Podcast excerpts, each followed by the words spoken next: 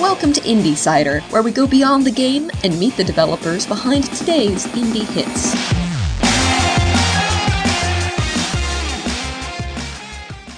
Welcome to Indie Cider episode number 10. That's right, the double digit episode of the podcast in which we talk to indie game developers.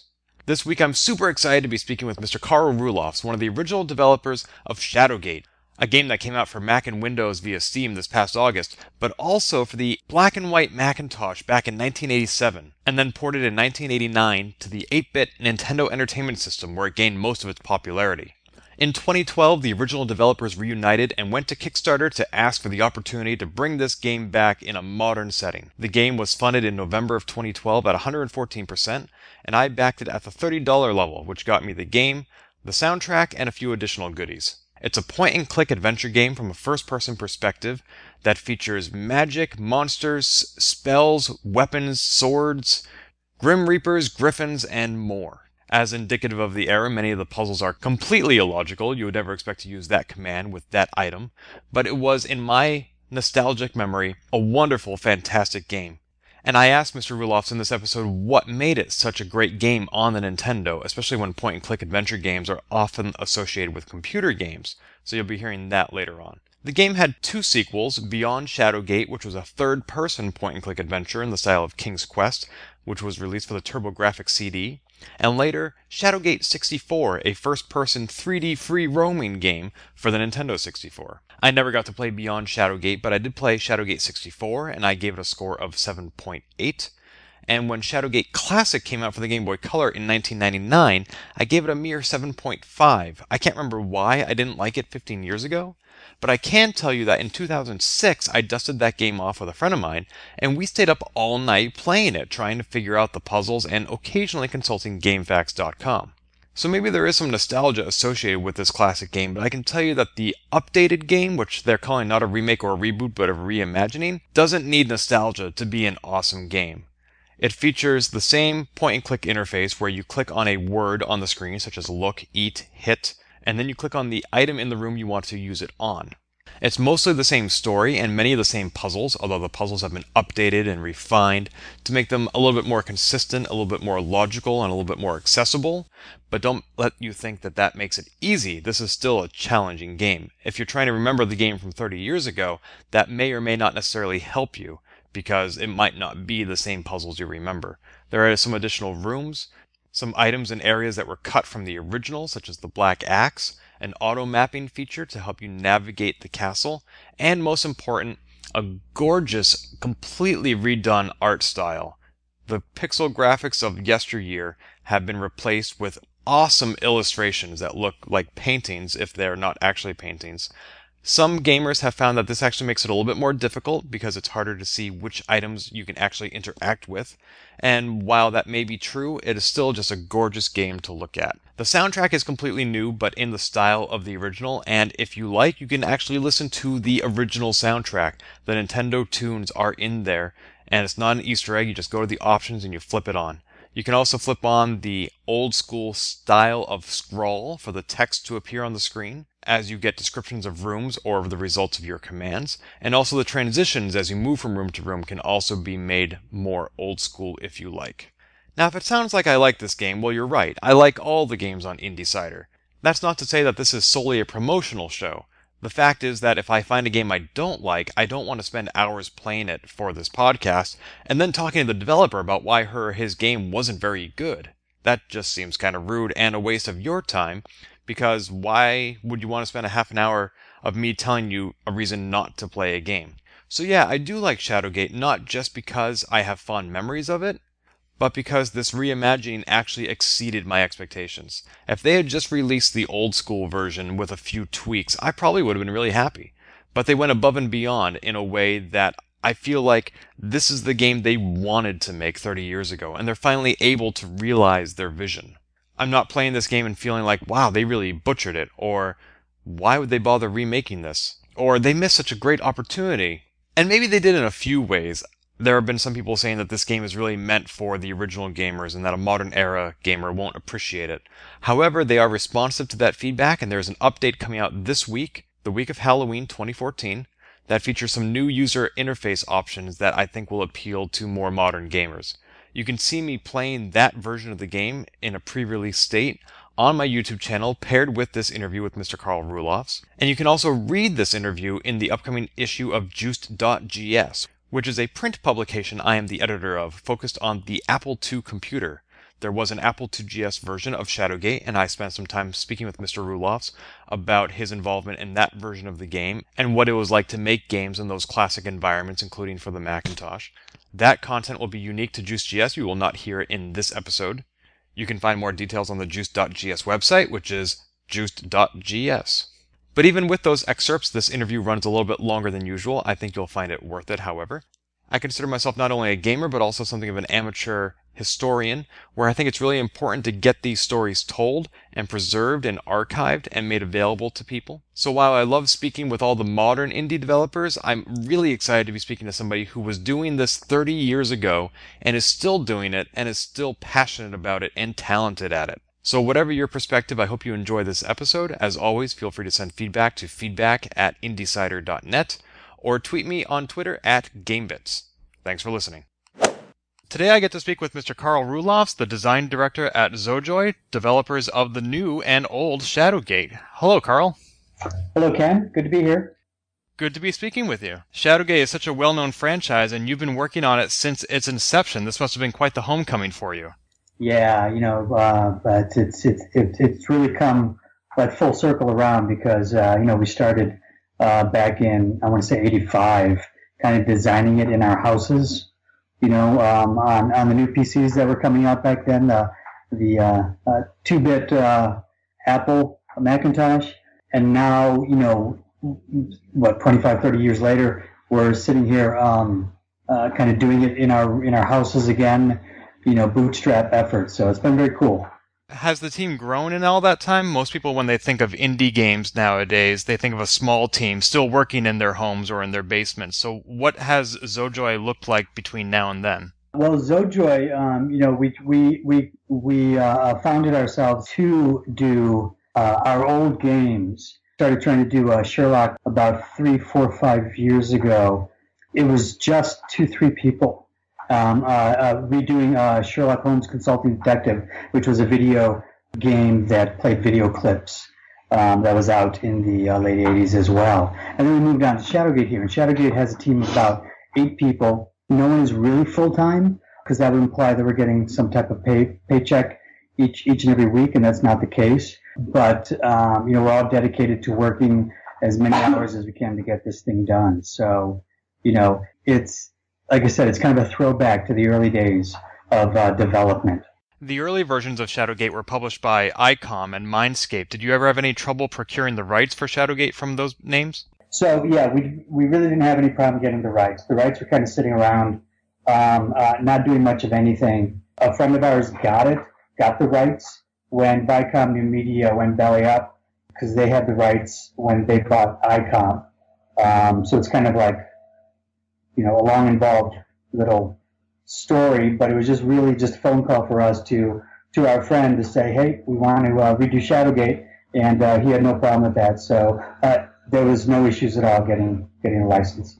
That's great, especially with all the different buyouts that have occurred over the years. I know as an old school Apple II user that it can be very difficult to track who owns the rights and what's happened to them and whether or not they're even able to be procured anymore.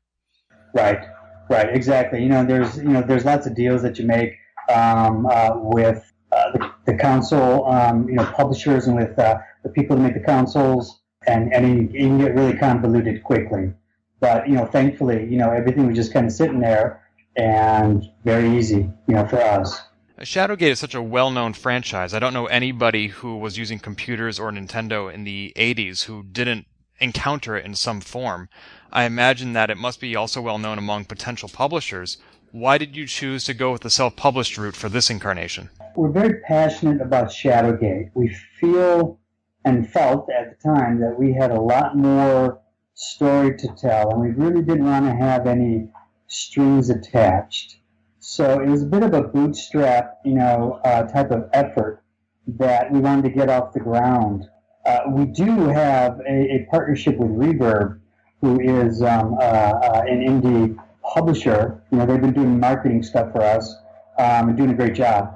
But we wanted to keep it where there's like no strings attached, where we could just, you know, kind of be um, in, in total charge of it because too often, you know, you have to, uh, there's too many cooks, you know, in the, uh, in, in, in the kitchen. So it, what you end up with is not what you intended. So we wanted to make sure that we had um, as much control as we could. That's why we didn't really pursue anybody. Plus, you know, it was a, a, a, a bit of a part-time effort. You know, in, in the in the starting of this, we had day day jobs, um, and um, we wanted to try to get this going as an alternate source. So it's not like we could reach, you know, we could really um, reach out to publishers and say, hey, we want to do this. You know, it was uh, because of the route we took with uh, Kickstarter and the, and the crowdfunding. You know, it was, hey, we're not sure this is going to work, so let's see how far we can get. You know. When I interviewed Al Lowe about his Leisure Suit Larry Reloaded Kickstarter, he said that he had bumped into Tim Schafer at a conference, and Tim said, Al, you should do this, and so he did. Was there a particular Kickstarter that inspired your team to revive Shadowgate via crowdfunding? It, it was the Double Fine adventure game. You know, when, when, when it came down and just skyrocketed to the top, you know, um, uh, Dave and I, you know, so Dave, Dave Marsh and myself are the co-creators of it. Uh, we've known each other since high school and um, uh, just been best friends ever since. So we're, we're, all, you know, we're together a lot and we talk about what we want to do uh, on Shadowgate. We've done this throughout the years. What would we do different? You know, so we've, we've always wanted to revisit Shadowgate. And just recently, over the last five years or so, we just, you know, really came to the conclusion collectively that um, you know, the, Shadowgate is really. I want to make Shadowgate games really for the rest of my career. Wouldn't it be great to resurrect that? And um, uh, you know, the Double Fine um, success and other successes on Kickstarter prompted us to go. Why not us? Why not Shadowgate? As you mentioned, we have a uh, passionate fan base, um, uh, especially on the NES end, and um, uh, we were hoping that um, we could reach them through Kickstarter, and you know, thankfully uh, that happened. So you know, that was kind of the impetus, the uh, um, uh, the uh, the Double Fine success. You just mentioned the whole Kickstarter process. Was there anything about that, especially the open development process, that surprised you? Uh, the thing that probably surprised me the most is how much work it really is. You know, you, you, you, you probably hear that from people who've done it, but it's a lot of work. You know, I mean, sounds like a full time job running a Kickstarter campaign and you know um, uh, managing it along the way. Because once you're done and you have your money, you're not done. You know, you're you're beholding to all these people to do what you said you were going to do. You know, and um, so you know it's it's it, it's it's a lot of work, and that was the thing that kind of surprised me. I didn't think it was going to be a cakewalk. Don't get me wrong, but um, it was just a lot of work. And you know, uh, the, the passion of the people that, uh, that jumped on and really wanted to help uh, you succeed was uh, not necessarily a surprise, but it was still a pleasant surprise. We both mentioned how rabid the fan base is on the Nintendo platform, but most people, I think, associate point and click adventures with computer platforms. Why is it that Shadowgate did so well on the Nintendo? That's a great question, you know, and it's something that I don't think we fully know, and if we did, then we should apply it as much as we can to to other systems and stuff, so we can get uh, you know a rabid fan base going. But um, having said all that, I think I think timing had a lot to do with it because it was a unique interface and a unique game design on the NES. Um, uh, people didn't play games like that on the NES. You know, they had side scrollers and uh, you know top down um, uh, RPGs, and um, uh, this was the first, uh, to my knowledge, one of the first immersive experiences. You know, because you got the first-person perspective, so it was very unique, and and it was um, a, a, a game mechanism that players needed to think through. And it's a type of game where you could play for a couple days straight and then not play for a week because you're trying to figure out um, uh, a puzzle and then you can get right back into it and um, uh, enjoy the game and not really miss a beat. So I think because it was such a unique type of game that it got this underground following. And I can't tell you, you know, there's like um, there there there are so many stories I hear from people who played their brother's version of Shadowgate. You know, um, and my sense is that Shadowgate might have been one of those taboo games. Like, yeah, it's probably a bit too graphic and scary, so you shouldn't play that. So then people, kids at the time, you know, eight, nine, ten year olds played it because it's scary, you know, and it was kind of a new experience and they weren't allowed to do that. So I think we had a lot of stuff going for us. You know, definitely the uh, uh, the music and the ambiance with the graphics, even though it's um, uh, the retro 8-bit graphic type stuff, you know, um, just really gave a, a great experience. You know, that was unlike anything else on the NES. The format of the Shadowgate franchise has taken many different shapes over the years. The original first person point and click, and then a third person King's Quest style adventure, a first person 3D game for the Nintendo 64. What prompted you to return to the game's roots for this remake? Did you consider continuing to evolve the perspective into something yet new? Well, you know, we've we've we've, we've talked about that a lot, and um, uh, over the years, and trying to represent Shadowgate in, in you know, and, and these types of games, because you know we we've got other first uh, person point and click games, uh, how we can offer up the experience um, in, in in a different way, and uh, really when it came down to it, we just felt that the um, that the first person image uh, was the best way to really allow a person to kind of study a scene and interact with the scene. You know, um, we, we, we, have done some 3D, 3D stuff and I've played some 3D adventure games, and sometimes it's, it's, it's really difficult to maneuver yourself around in a 3D world, you know, to get to the right exact way where you can look at this thing or take that thing, you know. So um, there were those challenges that, you know, frankly, we don't have the the resources to um, really put R&D into that so we can come up with something, you know, that would work for that.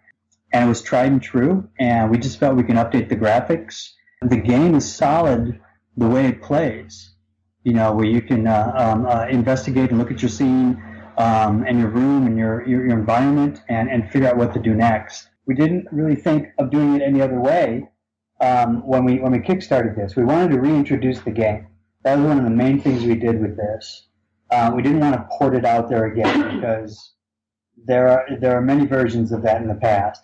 We wanted to kind of like update the game in, in a reintroductory way so that we can continue to expand the Shadowgate universe and do more games. Since this isn't a port, what do you call it? Is it a, a reboot, a remastering? We're calling it a, a, a reimagination. So we reimagined Shadowgate. You know, it's not it's not a reboot.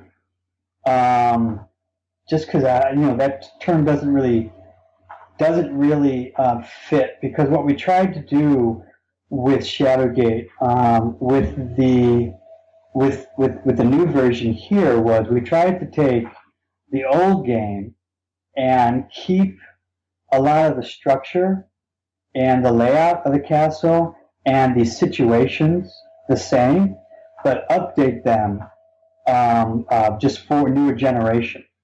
You know, it was important for us to um, ba- basically m- make sure that the narrative was in the game and that there was a cohesion from room to room, you know, uh, because in the original game there were a couple scenarios that just, you know, I mean, if you really logically think about it, just doesn't make any sense you know, because we really, we, at the time we didn't cohesively connect the puzzles.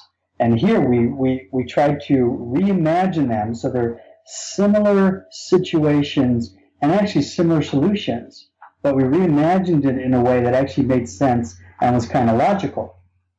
So, what did you decide, besides the cohesion of the puzzles, needed to stay the same versus what needed to change? How much could you reimagine it while still keeping it Shadowgate? Yeah, you know that that was a challenge, and that was uh, that that was fun doing that. Actually, taking the puzzles and um, reworking them. You know, we you know we we we, we started in, in room one, and we went you know puzzle by puzzle, just deciding that yeah, that's a good one. Uh, it needs to be updated, or um, that one is, is is is is kind of weak.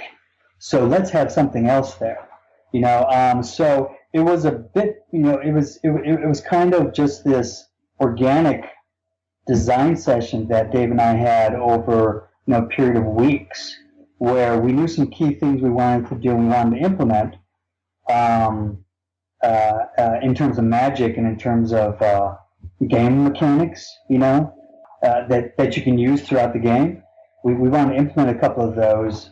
It was a matter of just looking at the old puzzles and seeing where it required a major update. It was important for us to keep the uh, uh, the layout of the castle as intact as possible because people would really recognize that, and we wanted to keep um, a lot of the look the same because you know we're kind of on this balancing act of we we, we wanted to appeal to um, our original fan base, um, the NES players, um, uh, you know the Atari, uh, the Apple uh, players um, who really um, remember the game and want that experience again. But we wanted to update that experience so it wasn't just a port. Plus, we wanted to try to get a new adventure, a new game that you just can't go on the internet and find a walkthrough for um, for new gamers. You know, we you know Dave and I went back and forth a lot of times. Said I like this one, oh I don't. You know, and we and we and we compromise, but in a good way um, because just batting ideas back and forth, you just make the puzzle and the story that much stronger. George Lucas felt it wasn't until decades later he was finally able to realize his original vision for what he wanted Star Wars to be. Was there anything in this new version of Shadowgate that you always wanted to do and never were able to due to technological limitations? I know, for example, you were finally able to introduce the Black Axe. Right, right. So, from a design standpoint, from a story standpoint, we kind of touched on that already, but we definitely wanted to make, uh, you know, the back the backstory of Shadowgate. We wanted to tell that because, um, you know, ba- back in, you know, back in the um, uh, uh, on the NES, we just dumped you in front of a castle and off you go, and you really don't know what's going on. You know, it was more of a I'm just kind of making it puzzle by puzzle, and the story didn't really unfold that well. Um, you had to dig for the story you know, through scrolls and books and stuff like that. Um, uh, so we definitely wanted to retell the story in a way that um, was expanded and and and and mentioned, talked about the history of, of the lands of Shadowgate and why was Shadowgate there? Who are these um, these Circle of Twelve uh, wizards and um, uh, you know who is the Warlock Lord and what the heck is he doing there? Why am I here? So we wanted to we wanted to tell that. That was a definite. But the other cool thing that we got to do, which is one of my favorite things, was um, we got to uh, basically add um, orchestral soundtrack um, to the game, which is something that we've never done for any of the adventure titles. You know, uh, space was always limited in the old days, and you can never, you know, you can never do anything besides, you know, computer beeps and boops and and, and, and stuff like that. So, uh, because if you sampled some sounds it just took up too much space. So we got uh, Rich Douglas to uh, make a, uh, a soundtrack for the game that was somewhat reminiscent of the NES music, but had its own, you know, gravitas, you know, its own weight to it that really kind of um, uh, lent itself to the atmosphere we were trying to make. And uh, the one thing you, you know, um, that you may notice as you play the game is, um, you know, we, we can turn on and off tracks of, of, of songs. So as you uncover things and open up secrets, more tracks to songs play so that it's kind of, you know, the song all of a sudden starts to crescendo and stuff. So, you know, the sound design um, uh, of this game was one of the was one of the coolest things that uh, we added. It's not that I had low expectations for the soundtrack, but I remember the original from the Nintendo so well that I expected I would be using that option to play with the retro soundtrack throughout the game. And I was pleasantly surprised to find that although I do appreciate having that nostalgic option available to me, the new soundtrack is really good. I really enjoy listening to it. Yeah. Well, thanks. I mean, yeah, yeah, that, that's uh, that's uh, Rich Douglas. Just just done a great job for us there. And um, you know, we got we went we went back to Kemco. So Kemco was the um, uh, uh, the company that put out the game for the NES, you know, um, ICOM entered into a deal with them, and uh, they actually did the coding for it and um, uh, published it. Um, uh, so we went back to them uh, recently, and we said we, we, we really want rights to this tune, um, you know, to all the tunes of Shadowgate, and they just there's no problem at all getting the rights to that. And was just so thankful because there's some iconic elements of that that just work. You know, I mean, the soundtrack, it, you know, is dated, obviously, if you listen to the NES version because, you know, there's very few instruments. There's something about the songs that, I don't know if it's nostalgia or if they just work melodically, but uh, just compelling. And Rich did a great job of weaving those into um, some of the uh, uh, Shadowgate, the new reimagined Shadowgate sounds. Besides the retro soundtrack, there's also the retro transitions and the text scroll. Are there any other retro features or especially Easter eggs that old school gamers might recognize or be happy to discover? Um, you know, there's a, there's there's lots of fun things that we try to throw into Shadowgate, and um, uh, one of the things that, um, that that that I like is we have hidden deaths in the game.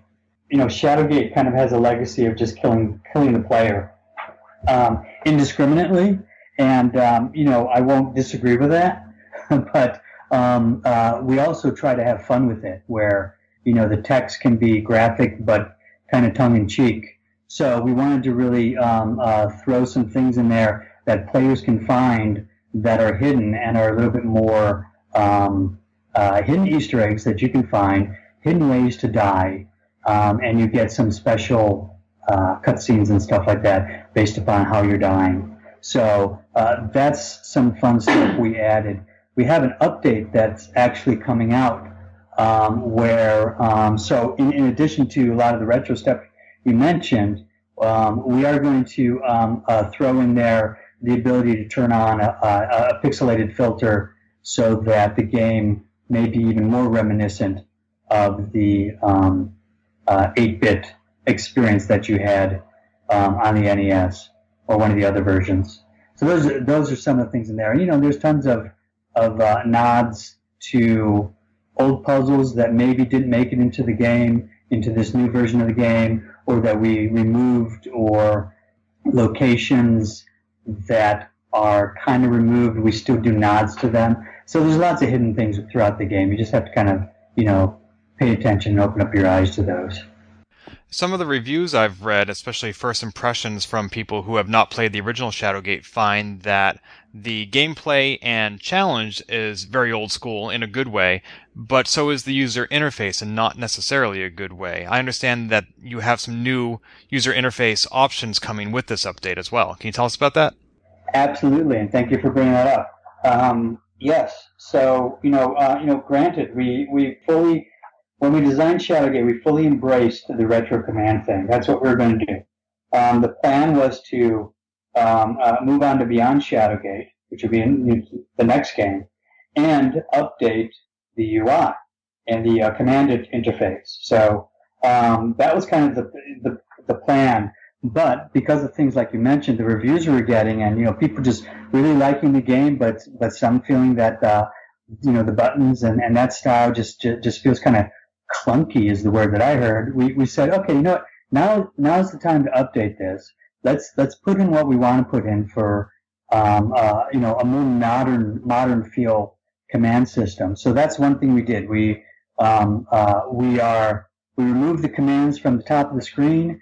And uh, when you click on the objects, the available commands um, uh, appear around it so that you can, um, uh, it's more object based, you know. Um, so uh, we think that that, uh, that that plays that that plays well. It plays just as good as the retro version, and we think it will appeal to uh, a lot of the uh, uh, new gamers. Would you say that the resurgence in point and click adventure games in the past few years is due not only to the access to open source tools and crowdfunding, but also perhaps mobile devices and touch interfaces? That's interesting, yes, um, because you know a, a, lot of these games that were done a long time ago are play well on these new devices and on phones. You know, because we had uh, you know we had resolution problems with um, uh, with the old old devices, you know, you know, 364 by 364, you know, um, you, you, had limited uh, pixels. So the smaller the, the device is nowadays, you find that a lot of times the game translates well onto that, onto that device. So, you know, I think it has a lot to do with the mobile devices, because um, they can play these games well and the experience, you know, feels similar to those early, um, experiences, um, in the early days of gaming. So, you know, and there's been, there's been lots of throwbacks and lots of talk of retro on Kickstarter and, uh, you know, had, had, had a bunch to do with that. And also, you know, other, other companies just kind of, you know, uh, venturing out on their own just to republish the retro games. As you said, there's lots of tools out there. So lots of people can go and make their own game and it's easier to make your own game, you know, kind of scaled back in a retro way I think, uh, because a lot of people don't have access to, you know, um, you know, hundreds of thousands of dollars for art and 3D and you know uh, all that stuff. So it just seems like that's kind of the playground where people can uh, find out about gaming and how to program and how to develop games. So I I just think the um, uh, the atmosphere nowadays, the uh, uh, the times we live in, that it's it's it's it's it's just um, there's just a lot out there that really is a throwback to the early days when people were just making this up as they went. You know, in the 80s with the new systems, it's no different. You know, there's new technology out there, and people are getting their hands on it and um, uh, being very creative. If point and click adventures work well on mobile devices and the original Nintendo version of Shadowgate was popular on the consoles, are there any plans for this reimagining of Shadowgate to come to either consoles or mobile devices as opposed to just the Windows and Mac it's available for now? Yes. Um, uh, you know, one of the things that, that, that, we're working on now, um, you know, we're, we're wrapping up um, uh, last minute changes on the update um, for um, uh, for Shadowgate, and we are also um, getting versions for uh, the iPad and for the Android tablets going. So we hope to have those out by Christmas time. The whole console thing, we do, we, we, we are interested in uh, bringing them to other consoles. You know, there a lot of things have to make sense for us to do it um, because we also want to get on to doing Beyond Shadowgate as well. So, you know, uh, uh, the, the short answer is yes, we're coming out on tablets. Um, consoles, you know, still remains to be seen um, how quickly we can move to those. We talked about how the upcoming update will feature additional UI options. I understand it also has a Halloween theme, but Shadowgate does not really strike me as the kind of game that would be conducive to side quests. So how does that work? It works out surprisingly well. Basically, you know, we can we can we can add things into the game, and it's just kind of new areas that um, look a little different the next time you play. You can do a side quest or not you know, the game, you know, we don't, we don't force you to do anything. So, I, I mean, it works. It works well just to kind of like retrofit in an additional storyline utilizing um, uh, old rooms that can connect to new rooms. That, that, that works out very well. Um, and, uh, you know, it's fun to do a seasonal thing because, um, you mentioned, you know, Shadowgate and, and Halloween don't necessarily, um, uh, or you made it sound like they don't necessarily go together, and I agree with that. But it's interesting that we've gotten a horror tag for our game because of the style that you know, the graphical style and um, uh, uh, uh the the monsters and the and the design and the situations that you're in the game. So we're kind of designated as a horror game as well, as a uh, fantasy, you know, um, sort of sorcery type game. So um, it actually lends itself better than I thought it would to the horror genre. I suppose I hadn't been thinking about Halloween in the right context. I think of it more as a sort of a kid's holiday to go around and get candy. I forgot about the horror and Friday the 13th kind of themes to it as well. That is a good fit. Yeah, yeah, exactly, exactly. It's called the Dread Pumpkin Quest that we actually put into uh, uh, this update, and it's a bit of a uh, uh a homage to um, uh, a classic um, Halloween cartoon, and we just had a lot of fun with it. And um, you know, we hope that players that are interested in following it, you know, um, uh, will just enjoy the outcome. So it's fun to do um, to actually kind of add additional things that just um, uh, just add more replayability and just uh, more atmosphere to the game. We mentioned the UI and the Halloween side quests. Are there any other features of this update you want to mention? So Shadowgate is is a challenging game. The thing that we wanted to make sure is we wanted to have an entry point for players that are new to a game like Shadowgate or adventure games like this, um, where it's challenging and hard. So one of the things we did was we, we, we actually added a, um, a another mode to the game, uh, which uh, is the normal mode. Which so there's normal and classic mode. Classic will be um, uh, Shadowgate as it is as it is now. Um, normal mode will be less for, will be more forgiving, so that there will be less chances of dying easily in the game. And we wanted to make sure that we had an experience for players to play through the game without getting really frustrated. That's one of the main things that we added besides the, the new command system. We also added a couple other things that were, you know, um, uh, we just kind of missed. You know, uh, it's quick load. You know, we had a quick save and we never had a quick load. Um, uh, little things like that. I, we added a number of uh, uh, new achievements. So it's a collection of a lot of things.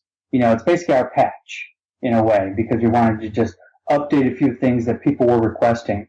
We got a lot of great comments from people. People like the game, and um, a lot of requests for you know small little tweaks and changes. And we thought we could do that, and we did. Tell me more about Beyond Shadowgate. This game originally came out in the TurboGrafx CD, which probably makes it the least played of the Shadowgate games, and it's a point and click adventure, a little bit more like King's Quest than it was its predecessor, the original Shadowgate.